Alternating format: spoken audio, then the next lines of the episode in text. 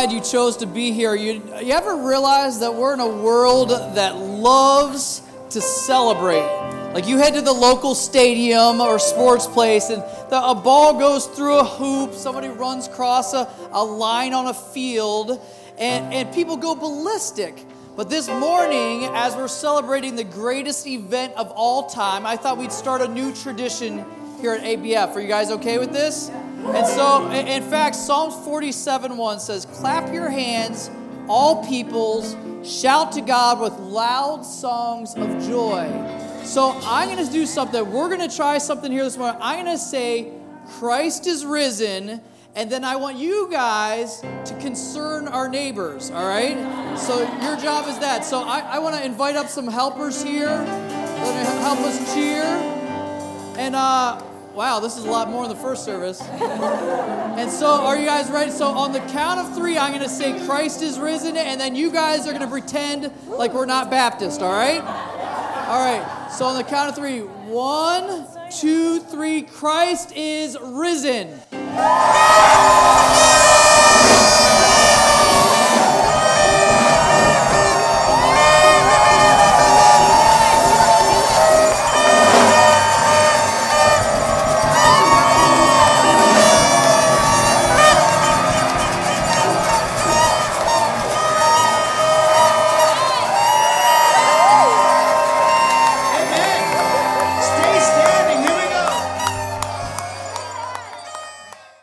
What a great way to start our morning, right? What a gift these guys have been. So grateful for such a, a, wonderful worship team. So glad you chose to be here this morning. I know there's a lot of competing things during this time of the year with family and fun activities, but hopefully our time together will be profitable. We've been spending the last uh, three weeks going through a, a series called Radical Jesus. And the idea behind this series has been taking a closer look at Jesus' life and why he's worth leaving everything to follow. We've touched the first week on, we talked about the fact of how he's, he's radical in the way that he served. As the creator God in an earth suit, coming down and meeting the needs of his creation, even to the point we told the story of him washing his followers' feet. How extreme was that?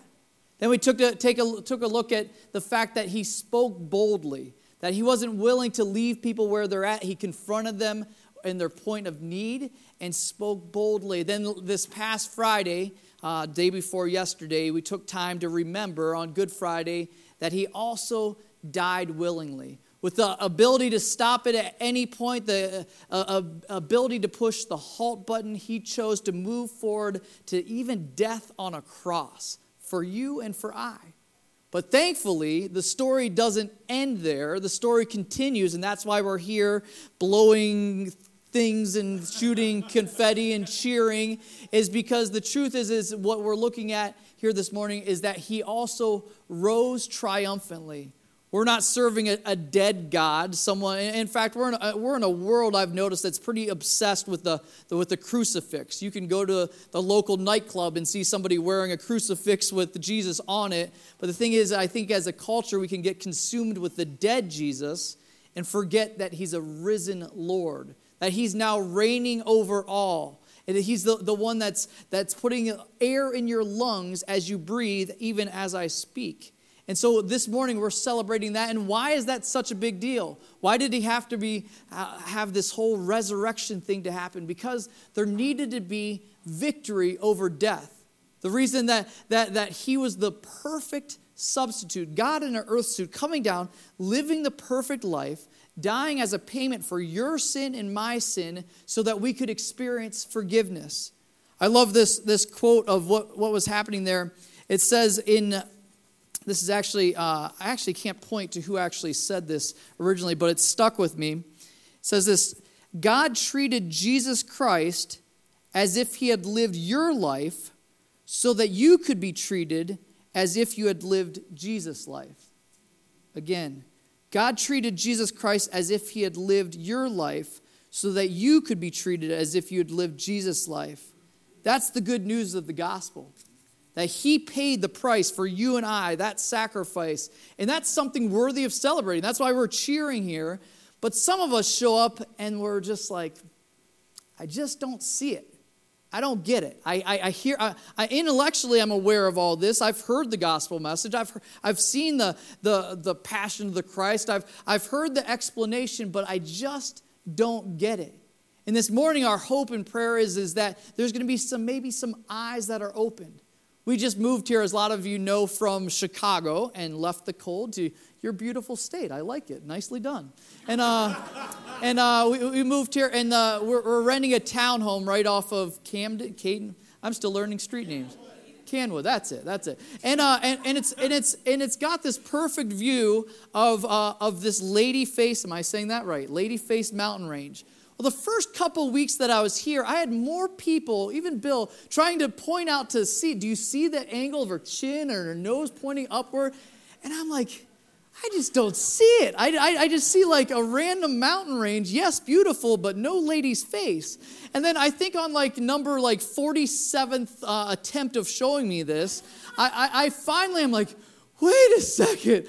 There is a lady there and she's reclining. I see her face. Like it was, it was this aha moment of eyes finally. I know. Did anybody else take a while to see that too? Please, somebody help me. One person. Okay, I'm the only. Okay, so so I finally the, the the veil came off and the I was finally able to see lady's face. And the truth is, nobody got upset at me because I didn't see it. Maybe not. Maybe Bill, did you get upset? No. And uh, like nobody nobody was upset. Like in God's timing, sometimes that veil has to come off where we finally see it. And that's what the story that we're going to be looking at this morning in Luke 24 is the story of Jesus meeting two men in their walk, in doing life, and, and he finally opens their eyes. They finally see it here this morning. So if you join me in prayer before we dive into the text, and we're going to be turning to Luke 24. God, we thank you so much for this this morning. We thank you for this opportunity to celebrate what you've done for us. You could have just left us in the predicament that we are in, but you chose to intervene on our behalf, came, lived the perfect life as an example for us, then died as a sacrifice for a debt that there was no way that we could pay. We're grateful for that. God, I just pray that this morning would uh, be a morning of, of eyes being opened. I pray that you would speak, that I would get out of the way. There'd be very little of me and all about you here this morning. We pray that in Jesus Christ's name. Amen. Well, Luke 24, we're going to be looking at verse 13. I gave, gave us some a cheat sheet up here so you guys could observe.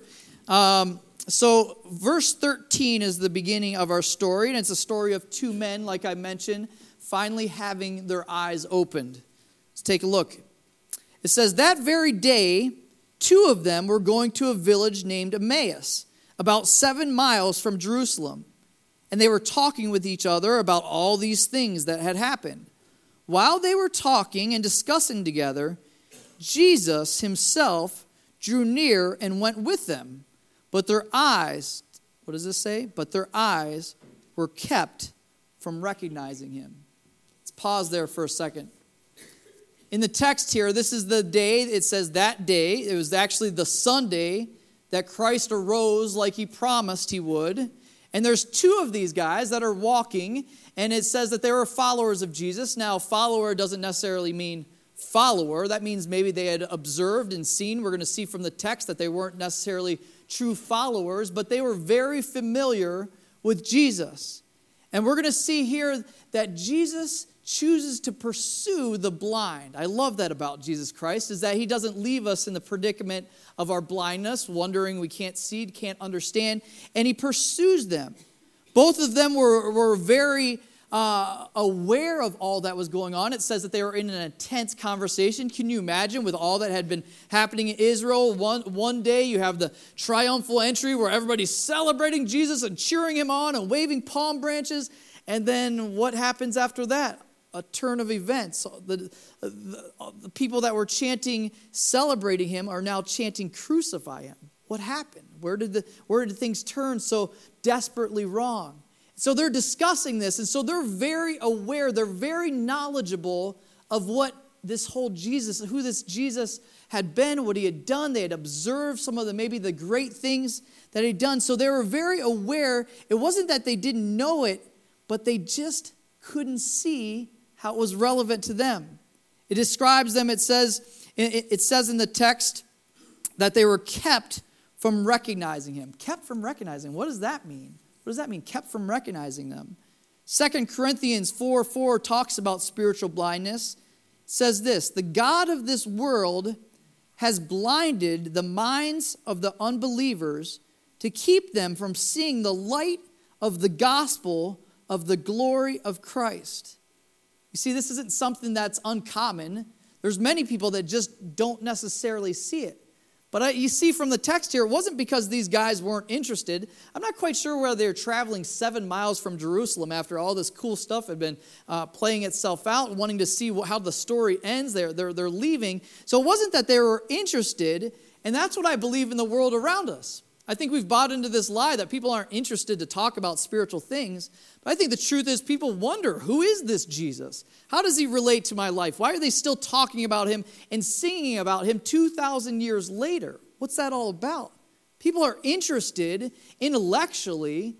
I was, um, one of the things that I did at the last church that I was at is we took different teams of young adults over to this local hangout area in Chicago. It's called the Streets of Woodfield. And, uh, and, and we'd go over there on a Friday night where it was just packed with, with people just kind of doing life, doing the Starbucks thing, you know, the Christian drug of choice. And, uh, and, and, and, uh, and, and, and just, and sorry, was that a little too close to home? And, uh, and, and just, just hanging out, doing, doing their thing. And on a Friday night, we went around and we started engaging uh, with folks and just talking with them. And this is the question that we chose to ask this night because it was mostly young people. As we were just wondering, we asked the question, we said, hey, can, we said we're from a church in the area and we're just talking to people, wondering if you can tell us this. We're wondering what would make church more relevant for this next generation.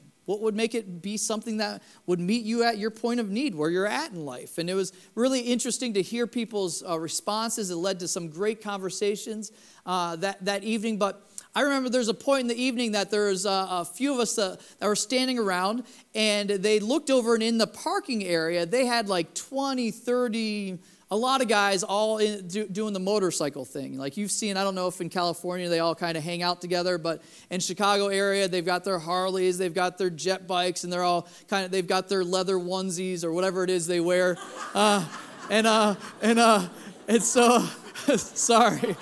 Uh, and, so they're all hanging out, and one of the guys that was with me says, says to me, Well, why don't we go up and talk to those guys? I'm like, I don't want to go talk to those guys. Are you kidding me? And I'm like, I got to put the pastor hat on. And I'm like, sure, let's do it. And I'm like, I'm walking over there literally like fearing for my life, like not, not knowing if this is going to be my last act here on planet Earth. And, uh, and so I go with these group of guys over there, and we go to a crowd of them. And, and I go up to them and I say, hey guys, I know this is going to kind this is going to sound kind of weird, but there's a group of us from a church here, and we're just talking to people trying to get their opinion on what would make church more relevant for this next generation. After I said it, I'm kind of like, my, my heart's racing, you know. I'm kind of, there's, there's that awkward pause where you're like checking to see if they're like grabbing a clip, you know, like what. I, I, I didn't know what was going to happen. And, and, and there's, after this pause for a second, one of the guy sounds out and he says, You know what? It's funny you asked that because we were just talking about that this afternoon. I was like, I was like, what? I was like, are you kidding me? Like you're you're just asking that question of like how church could be more relevant and how does this whole Jesus thing relate? And ended up we end up talking to this group of guys for an hour plus about Christ and this great conversation. And to me, what that reminded me of is in the text here the same thing that people are interested in it, but they but maybe they see Jesus more as a topic to talk about rather than a savior to embrace a topic to talk about rather than a Savior to embrace. They had the knowledge of him. In fact, in the, in the text, what do they refer to Jesus as?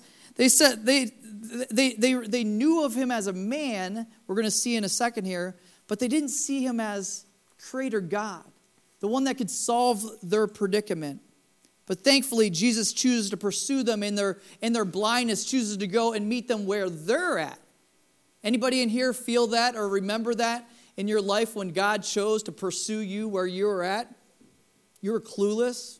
You're doing life. You're kind of doing your thing here. Then all of a sudden, God just rocks your world. He chooses to meet you at your point of need and your confusion. And all of a sudden, when those blinders come off, man, what a day that is.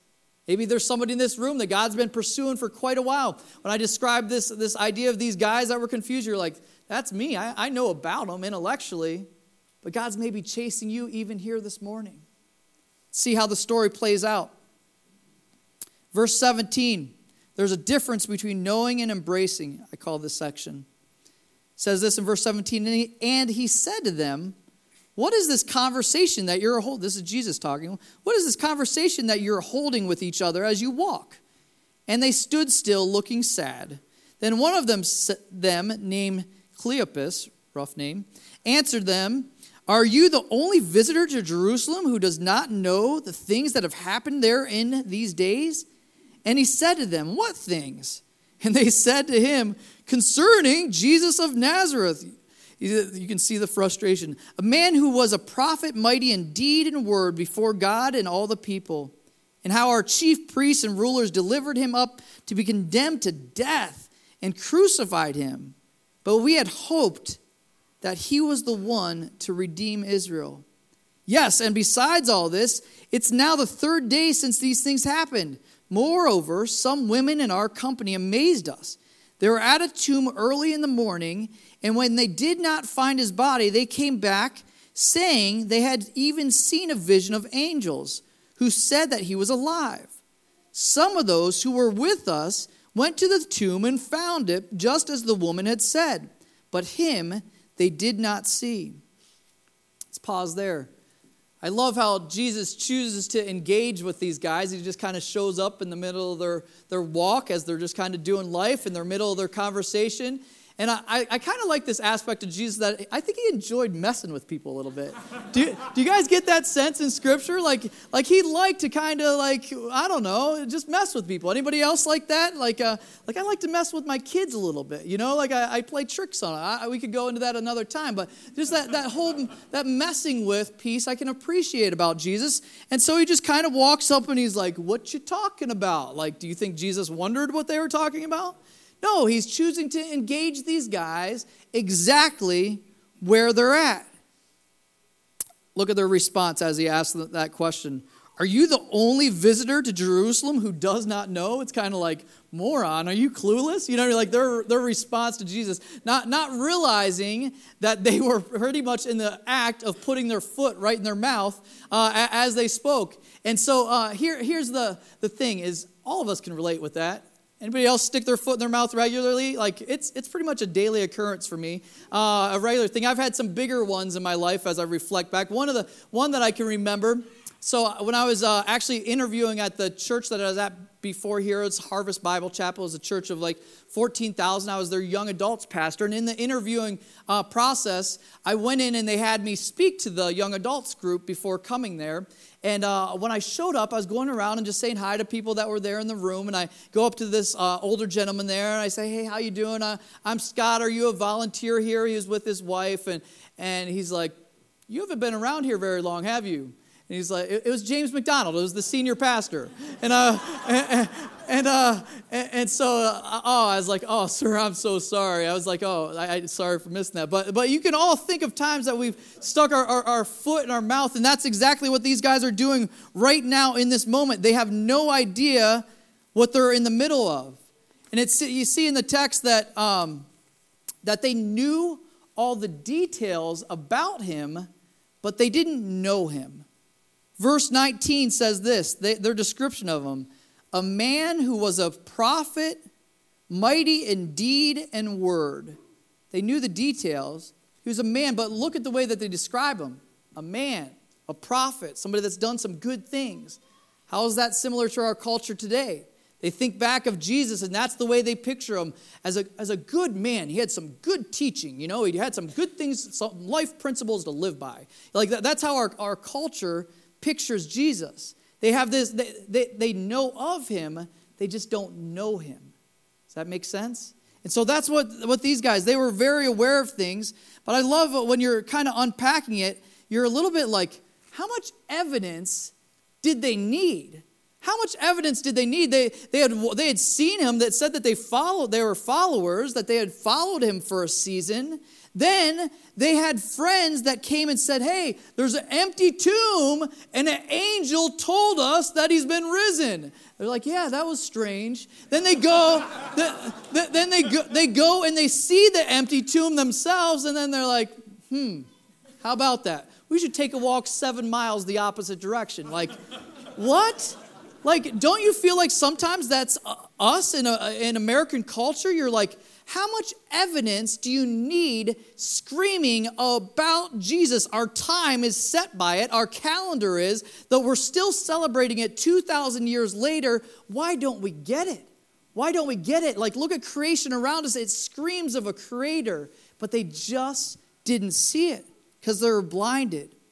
I think a piece of it had to do with unmet expectations. We see in verse 21 what it says there. But we had hoped that he was the one to redeem Israel. We had hoped that he was the one that would redeem Israel. I talked about this a few weeks ago. There, Israel was under heavy Roman rule at that time, and so their eyes were just wrapped up in their current ex- uh, circumstances, just thinking, man, if he could just come here and set us free from Roman rule, that would be fantastic. But what they were missing was definition of redeem. Redeem was to not redeem them from their current circumstances, it was to redeem them to the relationship that they're designed to be in with Almighty God. They were just missing it, just missing it. I've heard in junior high camps around the country a, a reoccurring statement that so many people miss heaven from 18 inches, the difference between head to what? Heart. And that's so true here. These guys, they, they knew about him, they knew of what he had done, they'd even experienced little glimpses of him. Evidence was screaming at it, but they just missed it. They were blinded. We continue in verse 25. We see, I, I labeled this section, it helps if we stop and think. Verse 25, and he said to them, O foolish ones and slow of heart, this is Jesus talking. O foolish ones and slow of heart, to believe all that the prophets have spoken? Was it not necessary that the Christ should suffer these things and enter into, enter into his glory? And beginning with Moses and all the prophets, he interpreted to them and all the script, in all the scriptures the things concerning himself. Jesus finally calling them out in their confusion. I, I love this. Can you imagine a, a, stranger, like in the first few lines of interaction with you, he says, Oh, foolish ones, you know, but well, that's Jesus. That's kind of how he operated. Oh, foolish ones and slow of heart. He, uh, but then he does something very kind. Instead of being frustrated, like I can imagine being like, How can you not see it? You know what I mean? Like he just slowly, patiently walks them through all the Old Testament things that pointed towards him, all the, th- all the evidences that were saying that this had to happen like this. Said, this is the way, this is the only way, there had to be a sacrifice. And patiently goes through showing them, it says all of the texts. I wish some of our Jewish friends could hear that there now. The, the explanation, all the Old Testament. I wish, I wish Ron had that CD on, on uh, recorded, Jesus teaching them through the Old Testament. Can you imagine? And he unpacks them. He helps them to slow down and stop and think about this.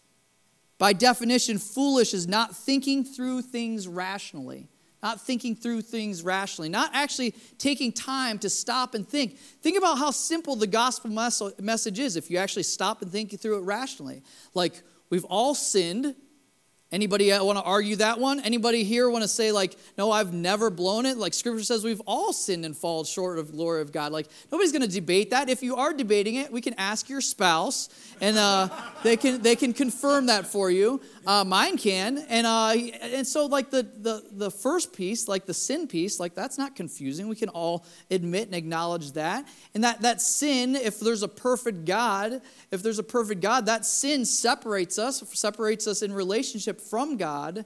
But thankfully, thankfully, and that's the good news of the Easter story, God didn't leave us in this predicament. We can't fix it ourselves. It's not something we can solve. There's a, I'm sure in this room there's a lot of fix it people, especially guys tend to be like that. Any fix it people? This is one you can't fix. You can't fix it on our, on our own. Isaiah 65 4 says this We have all, be, we all have become like one who is unclean, and all our righteous deeds are like a polluted garment. All of our righteous deeds are like a polluted garment. It's an offense to God to try to earn our way to heaven, trying to do enough good deeds or, or to do enough to please Him. But thankfully, He didn't leave us in this situation. He came, lived the perfect life, died as a sacrifice for the payment of our sins, but then gave us a choice as what to do with that free gift. We can either say no thanks. He's, he's, he's a gentleman, He's not going to force Himself on you. He gives us a choice to accept or reject Him. Love this quote. It says, His blood was the red carpet into the throne room of God. His blood was the red carpet into the throne room of God. A lot of people think by avoiding this decision that by putting it off, they can say, like, hey, I'm not going to make it. Michael Jordan, uh, a, uh, uh, a, sports athlete in Chicago, you may not have heard of him. Um, but uh, a very good basketball player. Uh, it was interesting. I heard uh, an interview once. It was like in a Christianity Today. They were explaining a conversation that somebody had a chance to actually ask him about what his thoughts were on, on Jesus and the whole gospel message. And he, he said, You know, that it, it may be true, but it's something I want to maybe figure out later on in life. Right now, I'm just enjoying what I'm doing. Isn't that so many people's mentality? Some point I'll get to this. It's on the checklist, it's on the, the, the to do list. but I just haven't gotten to it. But that's the, the case here with, with these gentlemen is, is, man, if they just actually stopped and thought about it, you start to recognize that everything around us screams the evidence of God and our need for Him. We continue in the text as we see next here that He does demand a response. Verse 28 says this So they drew near to the village to which they were going. He acted, I love Jesus messing with them again. He acted as if he were going further. But they urged him strongly, saying, Stay with us, for it is toward evening, and the day is now far spent. So he went in to stay with them. When he was at the table with them, he took the bread and blessed it and broke it and gave it to them. And their eyes were opened, and they recognized him. Right after that, how crazy is this? And he vanished from their sight. They said to each other, Did not our hearts burn within us while he was talking to us on the road, while he opened to us the scriptures? And they rose that same hour and returned to Jerusalem. And they found the eleven and those who were with them gathered together, saying, The Lord has risen indeed. And as he appeared and has appeared to Simon, then they, confirming what they had said before, then they told what had happened on the road and how he was known to them in the breaking of the bread. I love how this story plays out. First off, you see Jesus messing with them a little bit there. He, uh, he chooses to say, what does it say? It says that he acted as if he were going further. You know what that was? That was pushing them to make a response, either accept him in, invite him in, Anybody familiar with that passage in Revelations? Behold, I stand at the door and knock. This is him knocking on their door. They had a choice to either embrace him or send him on his way. Thankfully, they chose to invite him in.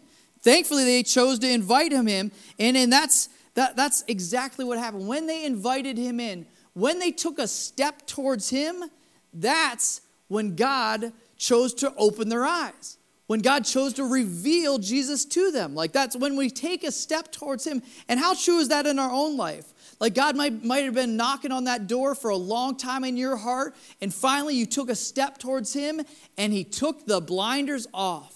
And that's what happened with these guys, that they had to take a step first. The truth is, when we take a step towards Him, He will never disappoint us. He'll always meet us at our point of need. And you see this, this place here in the story that, that man, when, when you encounter Jesus, it's always a radical experience. Like, can you imagine these guys were like, they're breaking bread or just had a bite. He's probably still chewing on the last bite, and they're, whoa, he just vanished. You know what I mean? Like, what happened there? I think we, I think we cruise past scripture stuff. Like, I don't know. Have you guys seen anybody vanish? Like i mean copperfield maybe but like like uh, but like really like somebody sitting next to you and just like gone like they're, they're gone like and, and these guys were like man this changes everything and I love seeing their, re, their response after they experience the Almighty God in the earth suit. What, what, what happens? They, they, they, they do what? They, they start heading to, what time of the day is it? Does anybody know from the text? It's nighttime. They're having, having dinner. That's what they said to him. Said, "Don't you don't want to? It's the day's far spent, and you you want to hang out here." And so it's nighttime. What? And how far are they from uh, Jerusalem? Seven miles. Seven miles in the, in the dark. And what are they doing? They're booking it back there to tell everybody because they're like, "Man, this is this is this is news worth speaking about." This is news worth speaking about. And maybe for us here this morning, maybe that's the one takeaway. You're like, man, Maybe I've been secret agent Christian too long. Maybe I need to maybe I need to actually start speaking about this. And look at look at their definition of who they're talking about. All of a sudden he went from being like the prophet, good guy, to what do they describe him now as? The Lord. The Lord is risen indeed. There's a turning point. All of a sudden going from the, a good guy to the Lord, acknowledging who he was.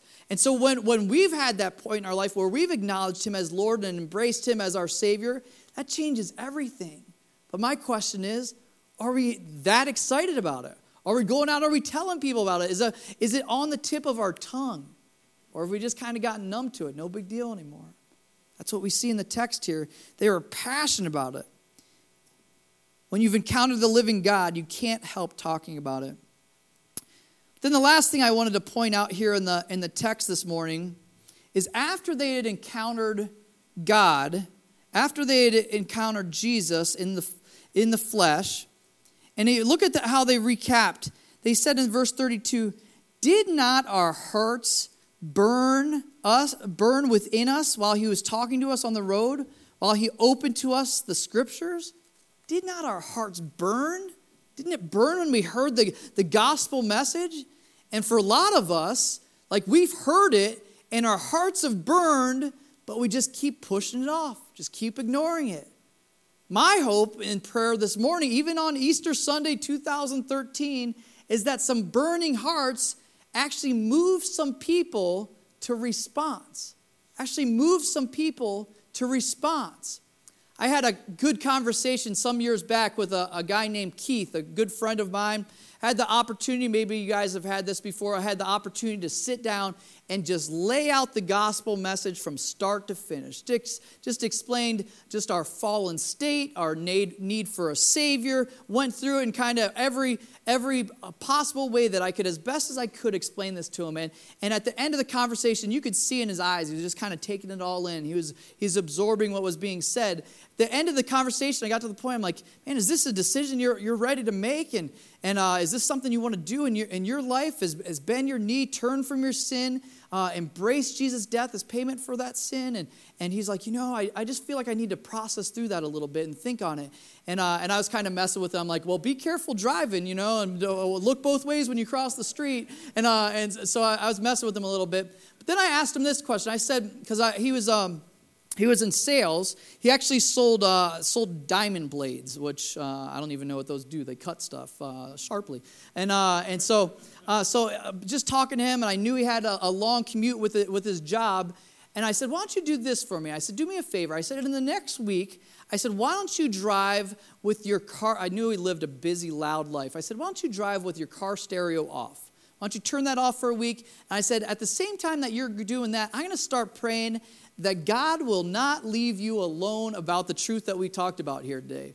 And uh, he's like, okay, cuckoo. You know, like he was uh, like crazy, but but he, willing. He's like, okay, I'll try try it out. And so he, he, he agreed to that. We kind of went our separate ways. And so that was on a Sunday evening. On on Monday, was just committed to just praying for him. Was just like, hey God, just do just do a work in, in his in his heart.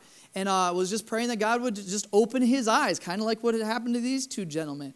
And uh, Monday didn't hear anything from him. Tuesday didn't hear anything. Was still praying God to just do a work on him. And and uh, on Wednesday, get a phone call from Keith and he sounds frantic on the other end of the line. He's like, he's like, Scott, he's like, you gotta stop praying, man. He won't leave me alone. He like, I can't get it out of my head. I can't get it out of my heart. I can't, I can't escape this. And and it was so cool because he's like, he's like, let's get together, man. I'm ready to bend a knee. Like I'm ready to make this decision. So we got to pray to accept Christ. And, and, and the fun thing was exactly the same as this story.